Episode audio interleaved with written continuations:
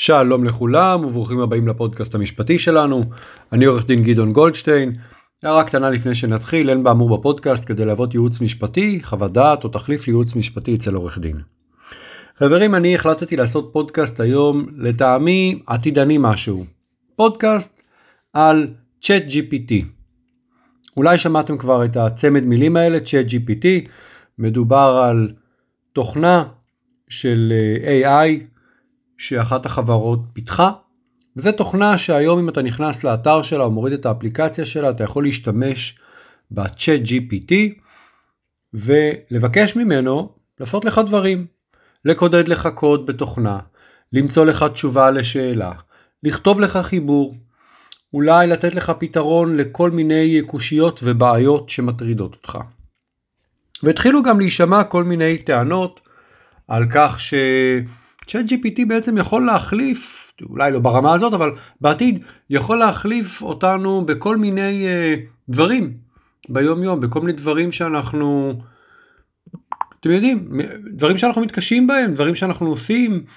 הרי יש פה יכולת של אינטליגנציה מלאכותית באמצעות בסיס מידע עצום, לתת פתרונות לשאלות, לבעיות, ולחסוך אולי זמן יקר, ויש שיגידו על הדרך לא רק לחסוך אה, זמן יקר, אלא גם לקחת משרות מבני האדם, משרות פשוטות, במקום שאתה, אה, שמישהו יעשה איזושהי עבודה קשה של הקלדה, אז יש את העניין שאני מדבר והתוכנה מקלידה את, אה, כותבת את זה אונליין. פתרונות כאלה. על הדרך בעודי בוחן קצת את הנושא הזה של צ'אט GPT, ככה מתוך התעניינות כללית, נתקלתי בכתבה על עורך הדין הבוט הראשון.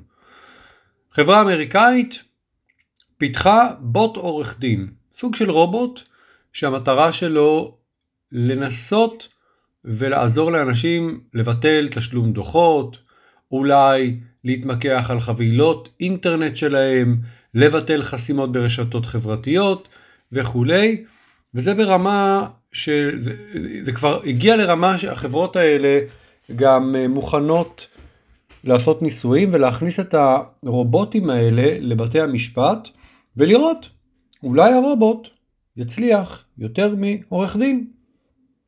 אז כל הנושא הזה של AI ככה כבר הרבה שנים אה, מתפתח ו- ואני חושב שאולי אולי אני אגיד כמה מילים על הדבר הזה.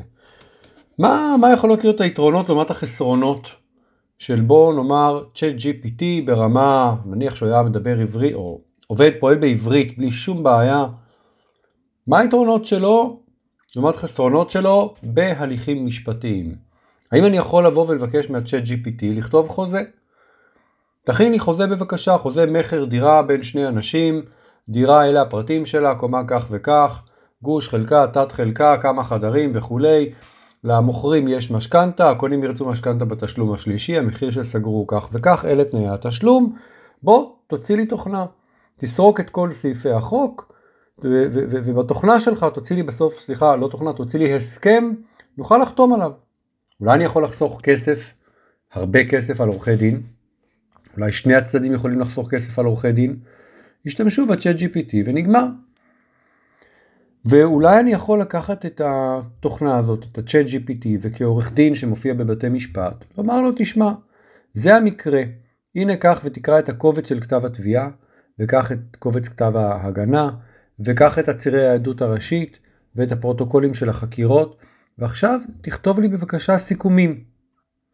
ובסיכומים האלה תסתמך על פסיקת בתי המשפט, והלכות ותקדימים ותנתח ותגיע לתוצאה, אני צריך סיכומים של שמונה עמודים ברווח כפול אחד וחצי. אני חושב שלצ'אט GPT זה ייקח זמן מאוד מאוד קצר בהשוואה לעורך דין. אז יש יתרונות לצ'אט GPT. ידע, יש שיגידו אין סופי, אני חושב שהידע שלו הוא מוגבל, הוא בכל זאת מוגבל מנתונים שהוא שואב מהרשת, מהאינטרנט. זמינות, אם היום תנסו, אני ניסיתי לא מזמן להיכנס ל-GPT באחד הערבים, ופשוט אמרו לי שכרגע ה-chat GPT מאוד מאוד עסוק, יש עומס, אז אני צריך אה, להמתין או לנסות בפעם אחרת. וזה גם מביא אותי לדבר הבא, הרי ברור שזה לא יהיה בחינם. באיזשהו שלב ה-chat GPT יהיה בתשלום, או תוכנות דומות, או אפליקציות דומות, יהיו בתשלום. כנראה הרבה יותר זול מלשכור עורך דין, לא יודע, אבל יהיו בתשלום. אבל לדעתי אלה רק חלק מהדברים וזאת לא הבעיה האמיתית. כי מהניסיון שלי של למעלה מ-15 שנה כעורך דין, אני חושב שעורך דין הוא לא מקצוע טכני בלבד. עורך דין הוא קודם כל מקצוע עם המון הבנה בבני אדם, באופי שלהם, עם המון רגישות. זה מקצוע שדורש יכולות בין אישיות ברמות הגבוהות ביותר. הלקוחות מתקשרים לא רק כדי לקבל את העצה המשפטית, או תגיד לי מה תהיה התוצאה אם אני אעשה כך או אחרת.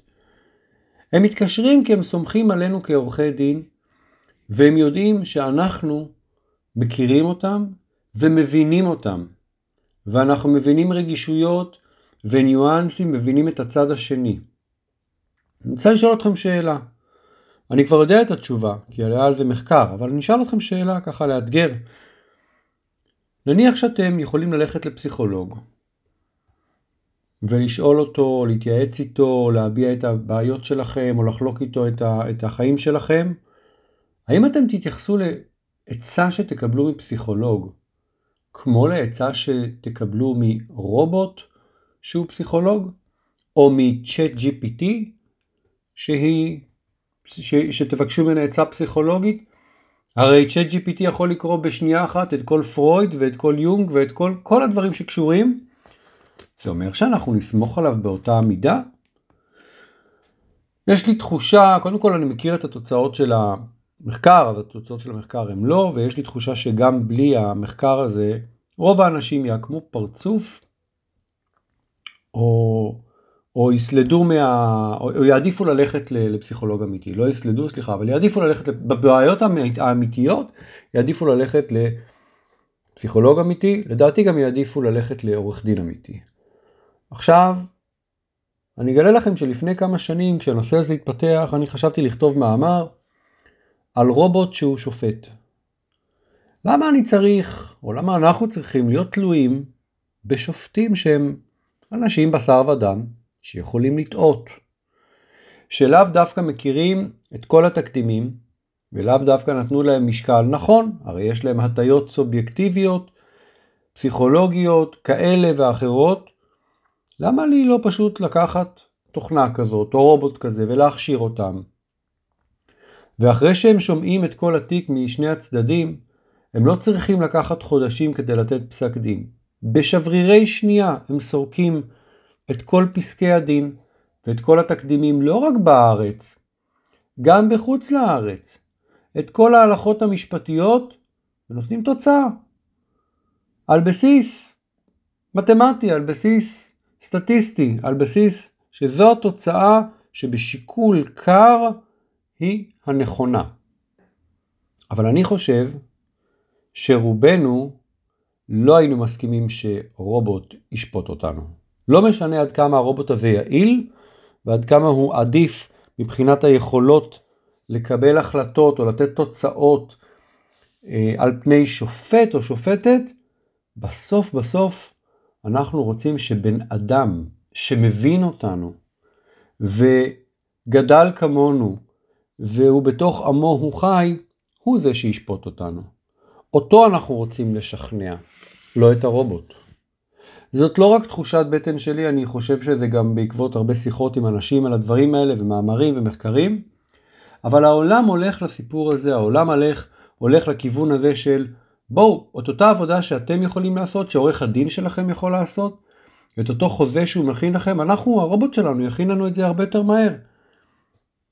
בפחות כסף. אוקיי?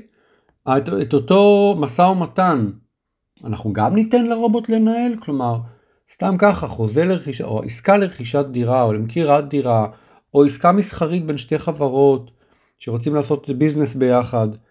מנהלים משא ומתן. את המשא ומתן מנהלים בין אנשים. עם כל הדקויות, עם כל מה שכרוך בלדבר אדם מול אדם.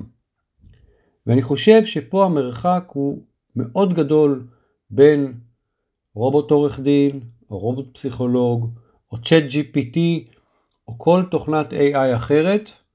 בסוף יש דברים שאנחנו עדיין טבוע בנו לנהל משא ומתן מול בן אדם. להישפט על ידי בן אדם. לקבל עצה מבן אדם. לא סתם סריקה של החומר ותשובה קרה ופשוטה, לקבל עצה שנוכל לסמוך עליה, אנחנו נלך לאנשים הכי יקרים לנו והכי חשובים לנו ונסמוך עליהם. זהו, זה ה... הכמה מילים שלי על כל התופעה הזאת שנקראת Chat GPT ועל ה-AI ועל הכיוונים השונים שזה הולך. אני בטוח שיהיו לנו עוד פודקאסטים שאנחנו נדבר על הסיפור הזה, אולי אפילו מאמרים. מרתק, אין ספק. תודה, להתראות, אני עורך דין גדעון גולדשטיין, מקווה שנהנתם.